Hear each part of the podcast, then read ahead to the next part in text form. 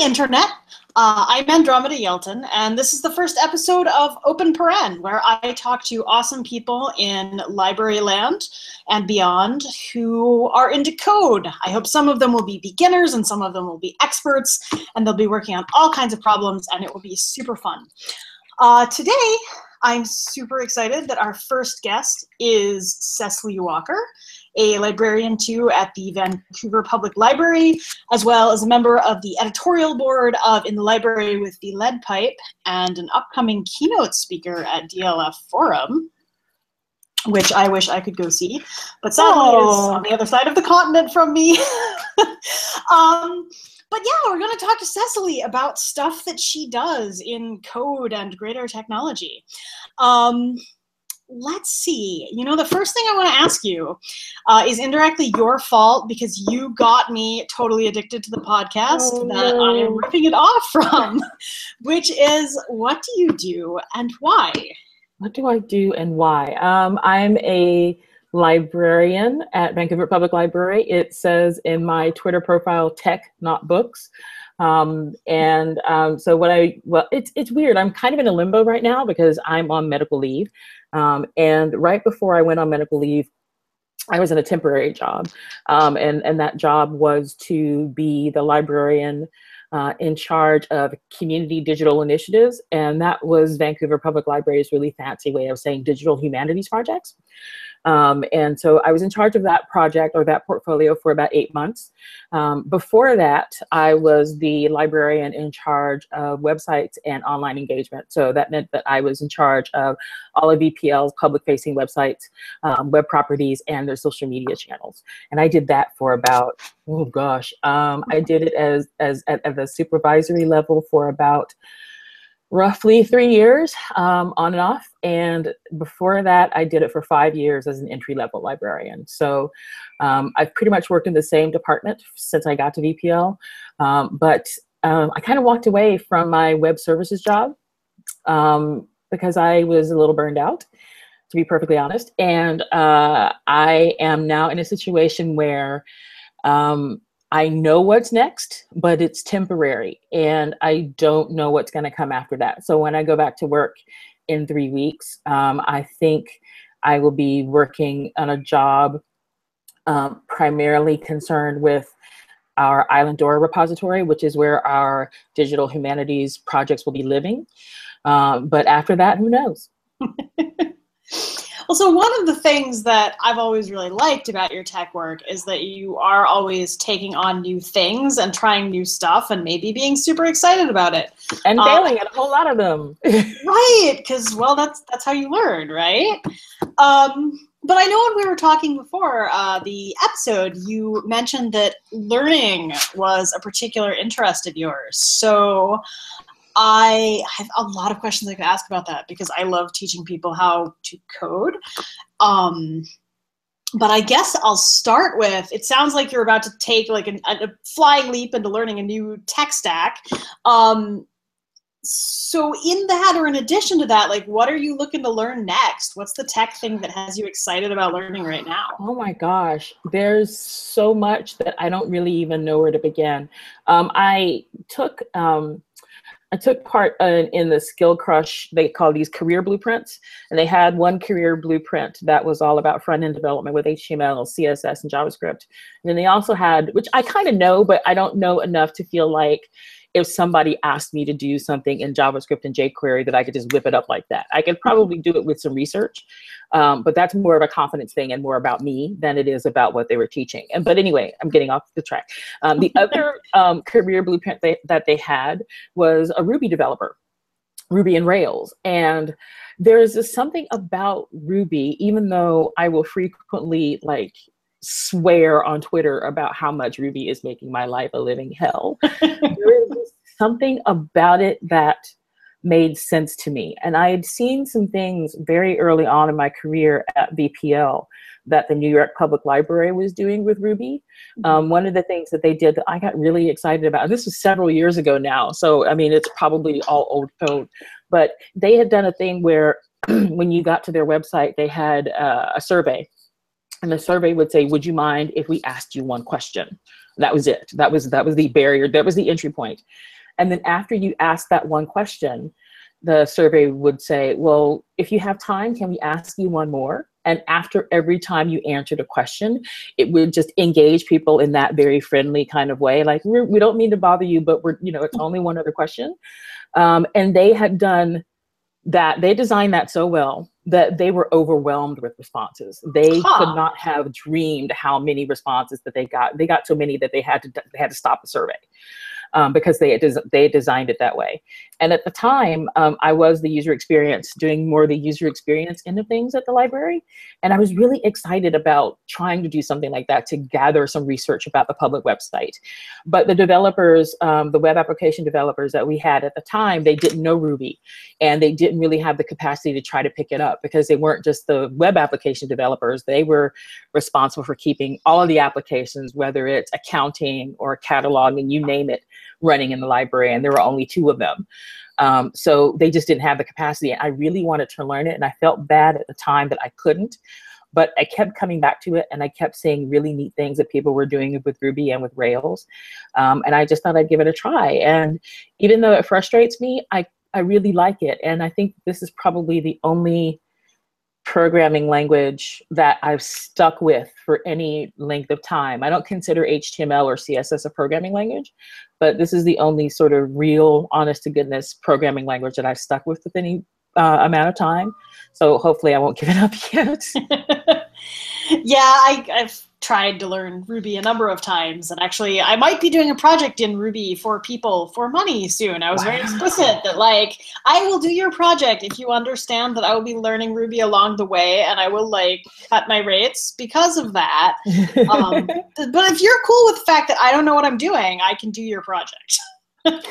Um, but yeah, I've bounced off Ruby a bunch of times before, and I'm only like just starting, I think, to sort of get into the zen of it. yeah, the, one of the projects that SkillCrush had was to build a um, a weather forecasting and uh, for your for that you uh, and the code is up on GitHub if anybody wants to look at it. And so I built a little forecasting engine where if you enter the name of your city or if you enter your mm-hmm. postal or zip code, it would give you your current conditions and it would give you the forecast for the next five days. And it's something that's such a like I mention that now, and anybody who's a more seasoned developer would look at that and go, You basically built the equivalent of FizzBuzz. But I'm really excited about it because I built it and right. I sweated over it for so long. I slogged over this thing for like uh, Skill Crush says that generally their task will take anywhere from two to 10 hours to complete. I think it took me two weeks to get this. And um, when I finally got it to run, I was just, I was so excited and so pleased that I finally made it work. So yeah, I think, it, uh, I think that might be it. Well, I think that's like, that's one of the critical sort of emotional skills that that people need to be successful at learning is you, you have to have that feeling of this is awesome that that makes the reward for the weeks of this sucks and I don't know what I'm doing because yeah. everyone's going to have those weeks, possibly yeah. repeatedly over and over on end. so when you're talking about learning, one of the things that I think that I would like to learn is how to think like a programmer because clearly I don't. Um, I that I don't. I don't think I think like a programmer at all. I don't think in, in linear, clear steps for, for a mm-hmm. solution to a problem. I always come at a, at a solution to a problem from around the corner, which mm-hmm. it can be a hindrance when you're trying to do development work. So I don't know if you have any ideas about that. I'd love to hear them. Man, I think I mostly have angry ranting about that, honestly, because I've I felt like that for so long. Like I don't think like a programmer. Um, my undergraduate degree was in math, and I don't think like a mathematician. Um, I I was really good at math, um, but I didn't approach it the same way as most people in my program did, and I couldn't engage in conversations about math in real time because there's this like incredibly cognitively demanding translation step from like how I actually think about math to ways that I could admit, admit in public to thinking about math that like wouldn't be stigmatized. Yeah. or like doing my homework, I'd, I'd be like, okay, I, I see like how this goes. And that was 10% of the time. And then 90% of it is like, how do I write it down in a way that I won't fail? Which yeah. was you know, soul crushing. And when you're 19, you're like, oh, it's me. And no, it's not me. And it's not you, right? It's like yeah. there, there, are, there are different ways to think that are legitimate. And one of the things I really enjoyed about um, this library technology report I wrote recently about librarians who code is uh, this this quote of Misty De Meo's that I just like, like keep coming back to, you, right? That that um, she read Why's Poignant Guide to Ruby, mm-hmm. and the line that stuck with her was something about how programming you would be writing stories for a machine. Yeah. And that worked for her. And that, that sort of storytelling narrative mode is not what you see when you see people talking about thinking like a programmer. But air quotes, like programmers have lots of different minds. And when I realized that in fact I also think in a sort of narrative way, and if I'm going to I'm going to write a program, I sort of start with like telling myself the story in comments and pseudocode, mm-hmm. and then slowly transforming that into code until it is broken in interesting ways, and then fixing it. And you know, it's I can be very logical, and I can like emulate logic really effectively because math major, but I, I'm not Spock in my head. And I feel like you're supposed to be like that in your head yeah. to be like cool, but you don't have to be. I think I think for me learning how to think like a programmer has been a learning how to like kick to the curb the ideas about how I was supposed to think because I don't think that way. Um, and B learning how to leverage the skills I do have.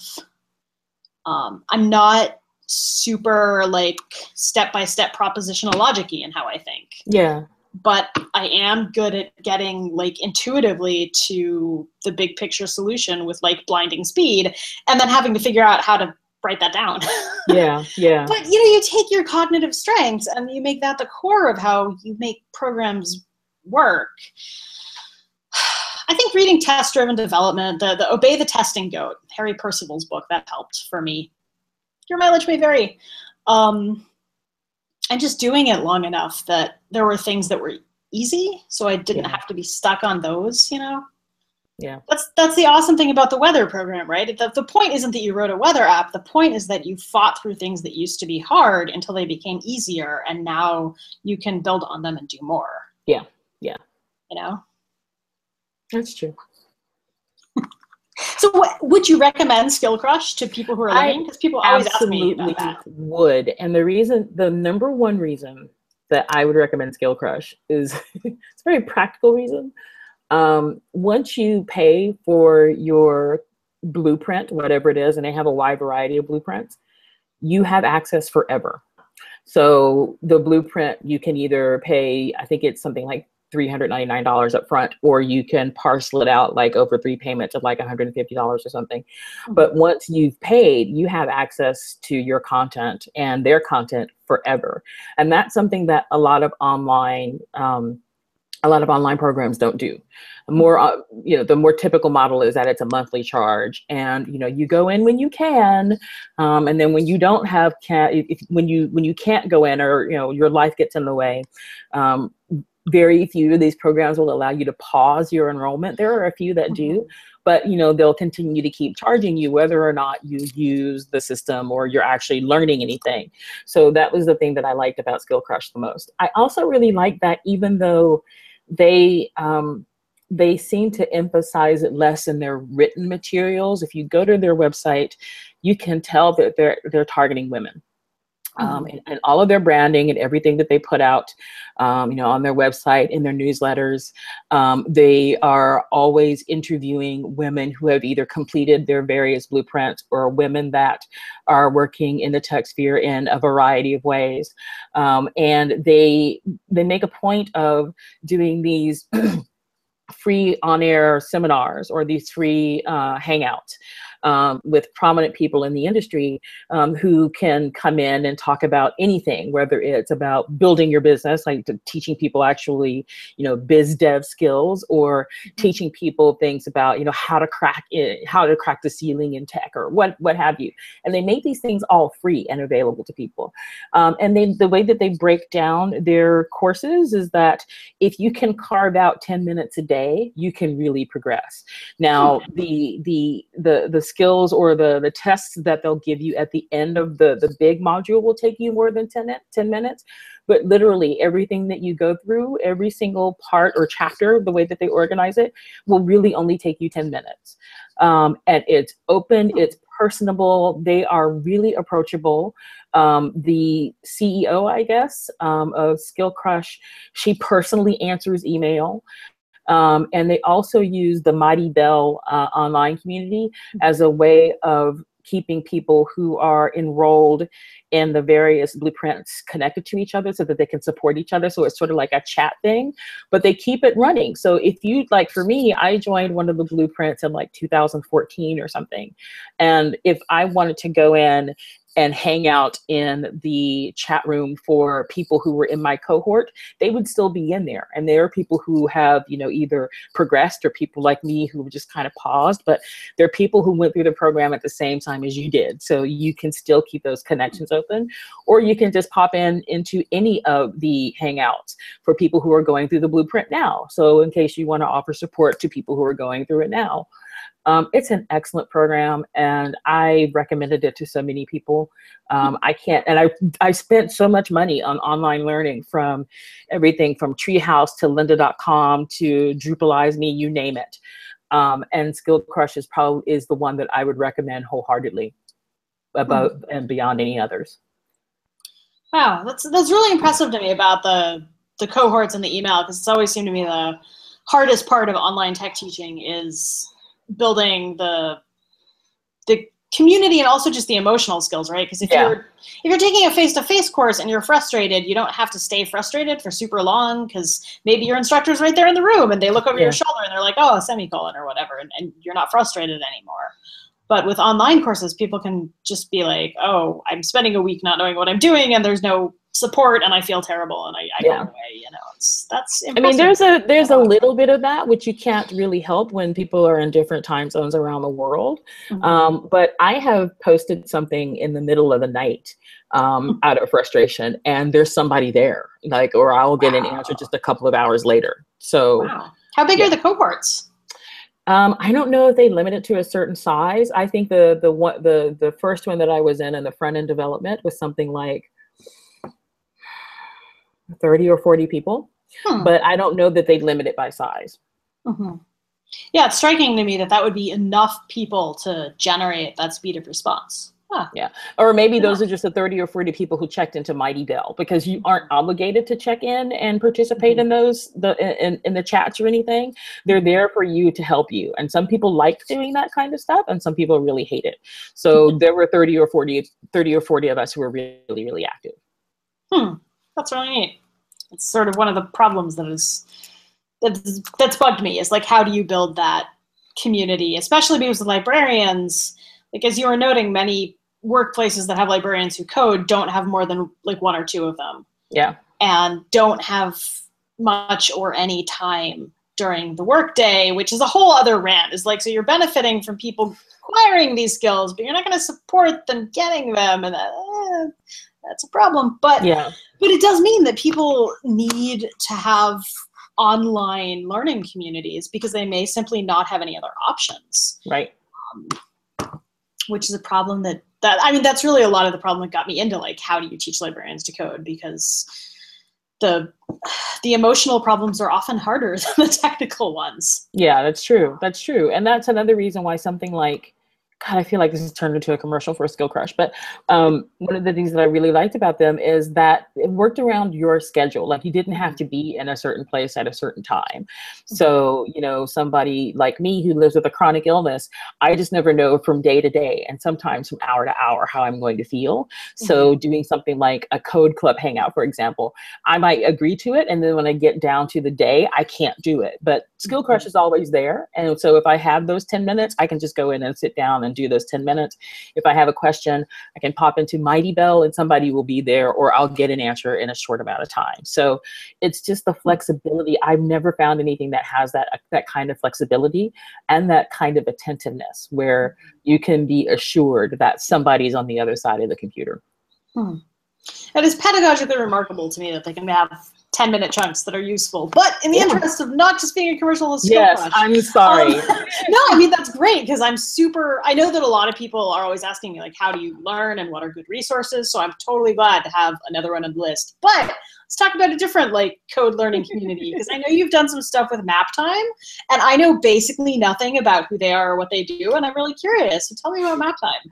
Um, MapTime is an organization that is uh, that was created to make GIS, which I really can't think of what it stands for, Geographical Information Systems Science, so. um, more open and amenable to all kinds of people. So I like to think of it, they, they called themselves a knitting circle for maps. Oh. So what they would do is they would hold meetups and they would either be around teaching you a specific skill like how to use OpenStreetMap to develop a particular map. That's just a, a, a, a sort of kind of, this is an example. Um, and they would just sit, they would just set up. And if you have your own computer, you can just come in and sit down and just learn. No pressure whatsoever. Um, and as you went to more of their events. They tried to make their skill sets or the, the, the, the, sessions that they would do to just sort of ramp up and build on the one that was previous. That wasn't always possible. Um, but the thing that I really liked about Map Time is that if you were just somebody who expressed an interest and you didn't have to have like a geography or a GIS background at all, because I certainly don't. Um, I was trying to work on building a map for a project that we were doing at VPL. Um, and I figured out how to do it by using a, a code sample that I found on GitHub from Lyzi Diamond, um, and who is really, really into, uh, or, or, was, I don't know if she still is, who is really involved with Map Time, but she went to, um, she was a Code for America fellow, I think, in this last year. Um, anyway, so it's, um, I had to step down from Map Time because there was a lot going on for me personally, like health-wise, and I just didn't have the energy to do it anymore. But essentially, if it's kind of like, it's part meetup, it's part knitting circle, it's part code club, um, and it's also a really great social opportunity because it gets you in that space where you're sitting across the table from someone face to face who has knowledge and wants to share it, and they want to do it in as um, I guess, low barrier kind of environment as possible. So nobody's really saying anything like, oh, this is really stupid. Everybody is super supportive. And it doesn't matter what your level of skill is with, with geography or GIS.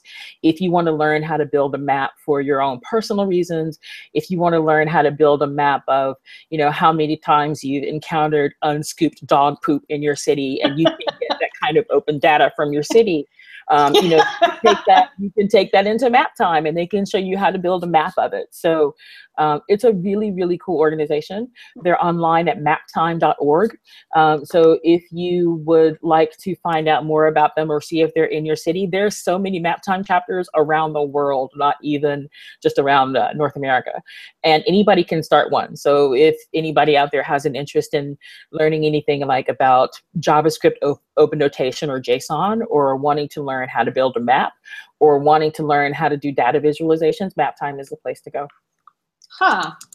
I'm really wondering if uh, my city, which has a great deal of open data, has information about dog poop in their data sets. so they've got a lot, but that's uh, that's that's very granular.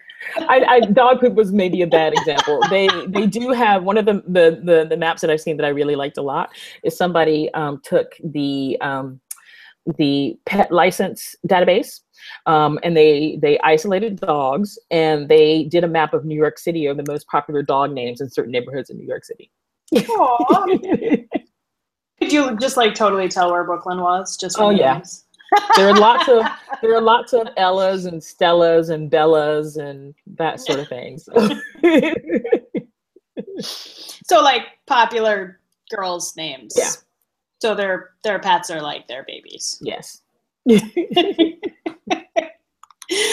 oh man.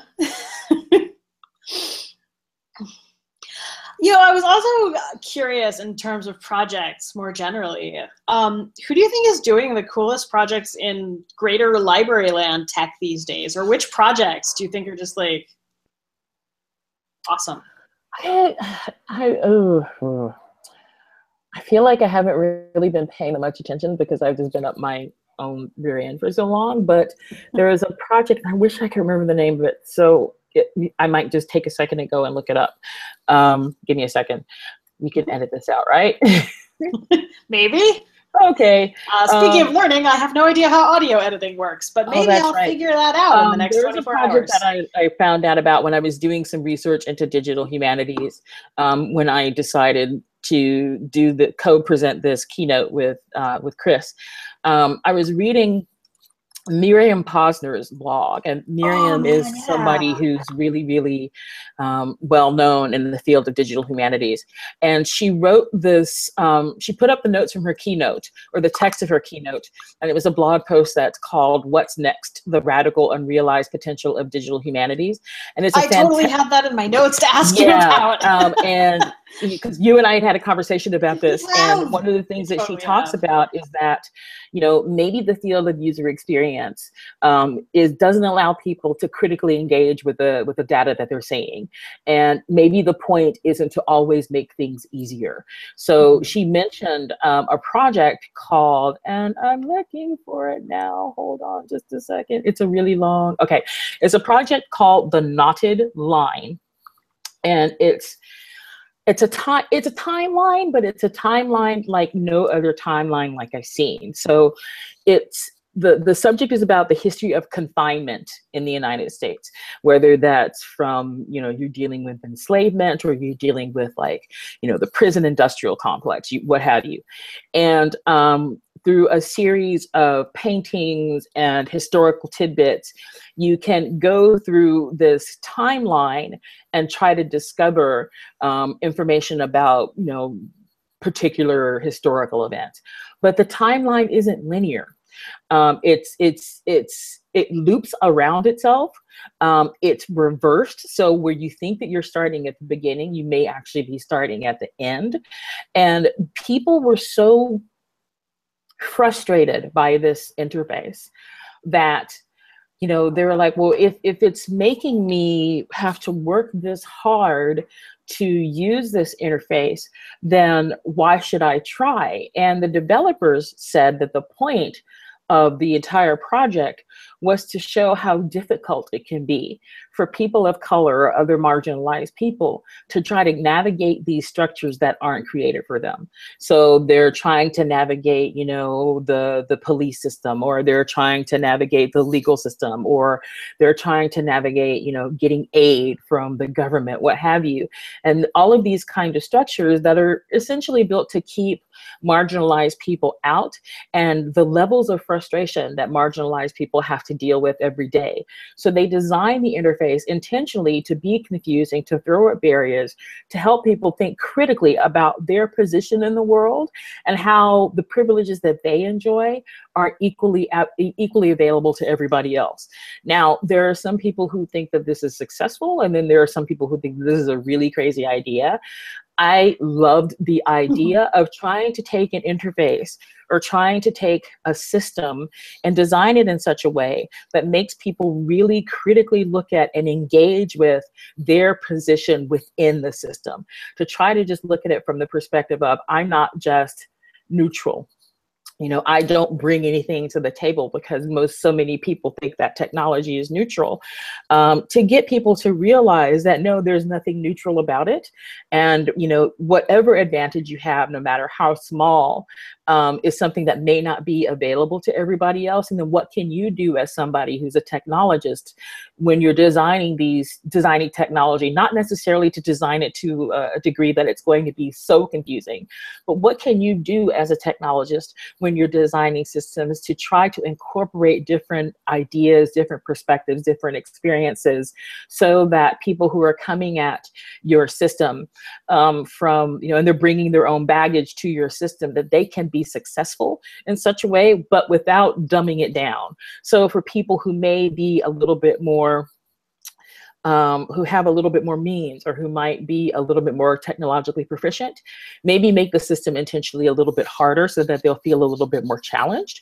Whereas people who don't necessarily have those means, how can you design the system where they feel like that they can get through and be successful, but that, that, that they're not being pandered to? So it's that kind of critical engagement with technology that I get really, really excited about rather than just always harping on or preaching the gospel of ease of use or don't make me think which is something that the, the book by steve krug that a lot of people talk about but to, to get people to think again and think about their position as technologists who are designing systems um, and, and what that means and you have a user experience background as well if i recall correctly right so that, yeah. that must have been sort of like Ray My head just went. like dogma. Did you have any like interfaces in your head that you're wanting to build now as as a result of these ideas? Well, one of the things that the uh, the projects that I was working on before um, I went on medical leave, um, one of the digital humanities projects that I was working on was a project um, to digitize, which essentially means photograph, um, these quilt panels that um, commemorated the lives of missing and murdered women from down, Vancouver's downtown east side. Um, essentially, there were women who were they were they were street involved. Some of them were sex workers. Some of them um, were drug users, um, and they either ended up missing or they turned up dead at a pig farm outside of Vancouver. Oh, um, and oh, and and not like intact, like their remains scattered everywhere. And so, uh, the story of these women, as it gets told in the popular media, is is only about um, their street involved life. You know, the bad things that had happened to them and how they had had run-ins with the police. And when um, people who were from the downtown east side community wanted to do something to commemorate the women, the only photographs that they were getting from the police were mugshots. And they were saying that they don't want these women to be remembered this way. So what they did was they came up with a panel, a, a program that was very similar to the AIDS quilt, where they had um, friends, family, loved ones, or members of the community to get together and have sewing circles. And they taught people how to sew, and they made these 18 by 24 inch quilt panels um, to commemorate the women's lives. And so that was a project that I was working on, and we were working on photographing those panels and trying to come up with a way to display this information. And, you know, we could do it in, as information professionals, we're bound by certain I don't know, responsibilities. We have to make sure that um, the collections that we put online are easy to search, that they're easy to scan, um, that people can easily find the information that they need. But one of the things that I was trying to get my team to think about was how else can we display this information in such a way so that people don't look at it as this is something that something bad happened to. How can we also develop an interface that somebody could either toggle on and off um, that would be more of a narrative thread that would actually be more of a, that would connect these people in terms of the stories of their lives. Um, are there some things that we can do with and we consulted with um, and have members from um, various First Nation communities in the in the Vancouver Lower Mainland area advising with us on the project um, to say, are there certain traditions that you can help us with as a partner with us on this project um, that maybe me as somebody who's not Aboriginal wouldn't have access to.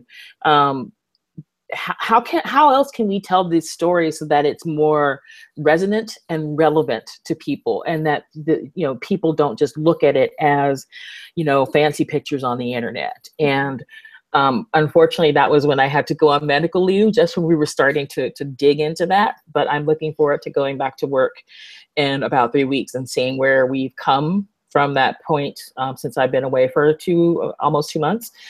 Um, but just the idea of when you are creating a collection that targets a specific community, is there a way that you can design an interface that has meaning? What does that meaning actually mean? Like, how can you make it be something that goes beyond like putting uh, you know designing it in colors or putting images that um, you know the the stereotypical first nations images that you might see. Mm-hmm. is there another way that we can present this information in a critical way to tell these stories?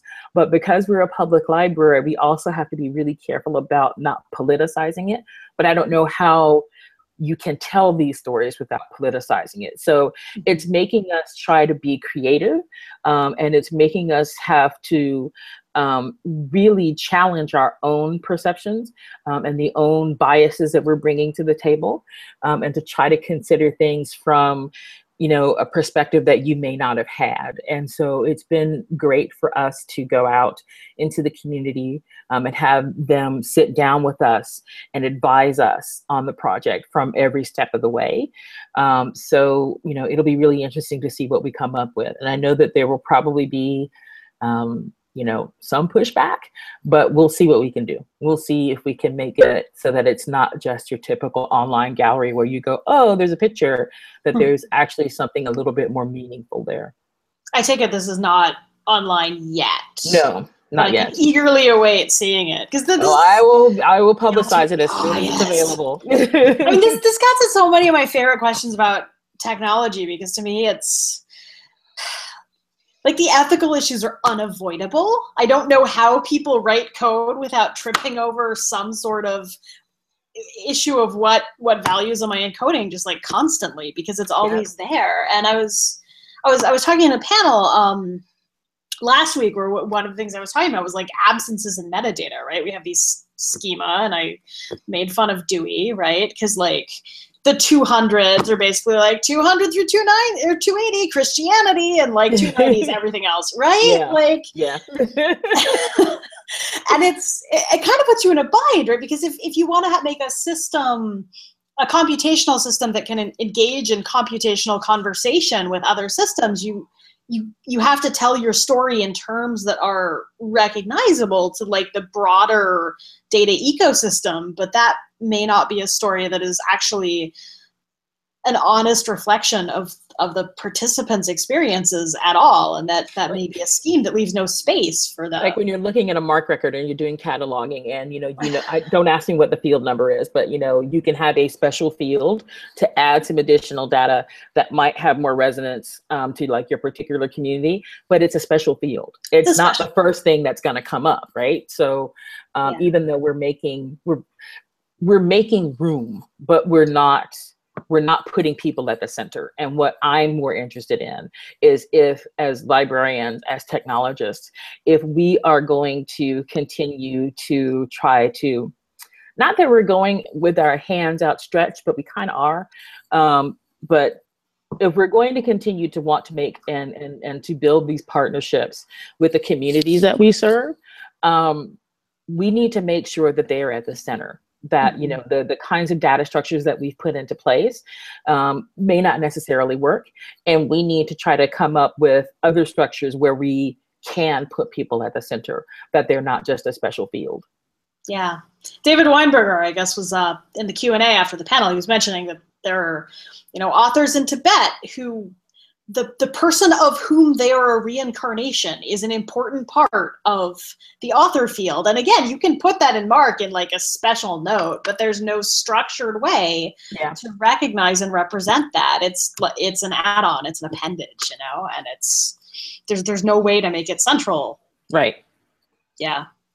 There was a article I was reading the other day is by uh, I think Stephanie Foo, who's in public radio, and it's basically like y'all say you want to have diversity like this is what you need to do right and and one of the things she's was mentioning in there is that you know there's the Diwali story or whatever that shows up at the appropriate time of year but it's it's this is my cat Shazam. He likes to be included. Anyway, um, he's gonna try pushing my laptop off my desk, and his tail is gonna be like in the way, and his butt and stuff. Anyway, but, but what she was saying is, you know, that these stories often they don't meet the standard of journalism that in general we would expect stories to meet. It's like the fact that it has Diwali does not make the story. It needs to have characters and conflict and you know, right.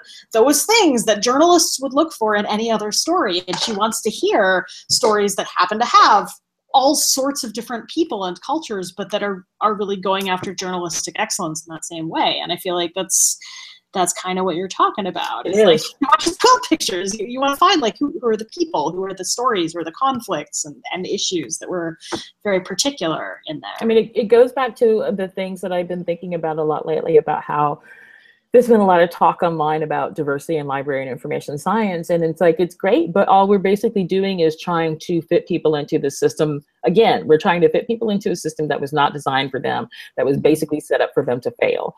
And is that fair? Or should we be looking at a way to radically redevelop the system so that it's equitable to everybody. And no matter what you bring to the table, it's not a liability, it's a strength. Um, and that can only help us be better. So it's a, it's a very, very similar idea. So how I think I'll make this the last question because I don't think I can top it, but how would you change the system to make it more like that?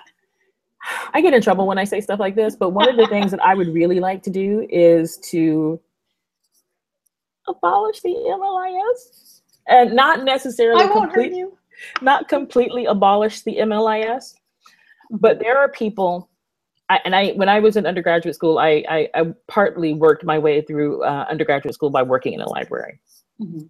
And there were people who were there. They would be if they were in Canada, they would be called library technicians, but they were library assistants, and you didn't need like a special degree or a special, you know, diploma or anything to do it. But these are people who either they might not have gone to university even, but even the ones who had gone to university, they did not have a master's degree, but they had been working in the library in supervisory capacity for in some cases decades plural. Mm. um, but because they did not have the, the, the, the approved stamp they couldn't go any higher.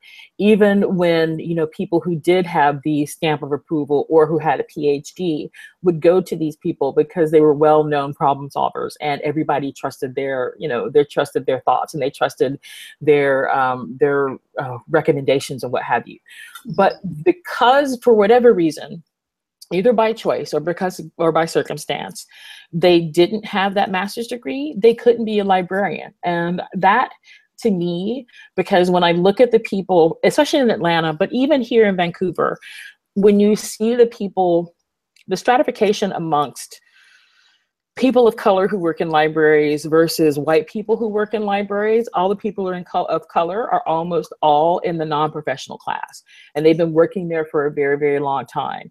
And they might be able to be a supervisor but they'll never be a librarian. And certain perks come with with that librarian title.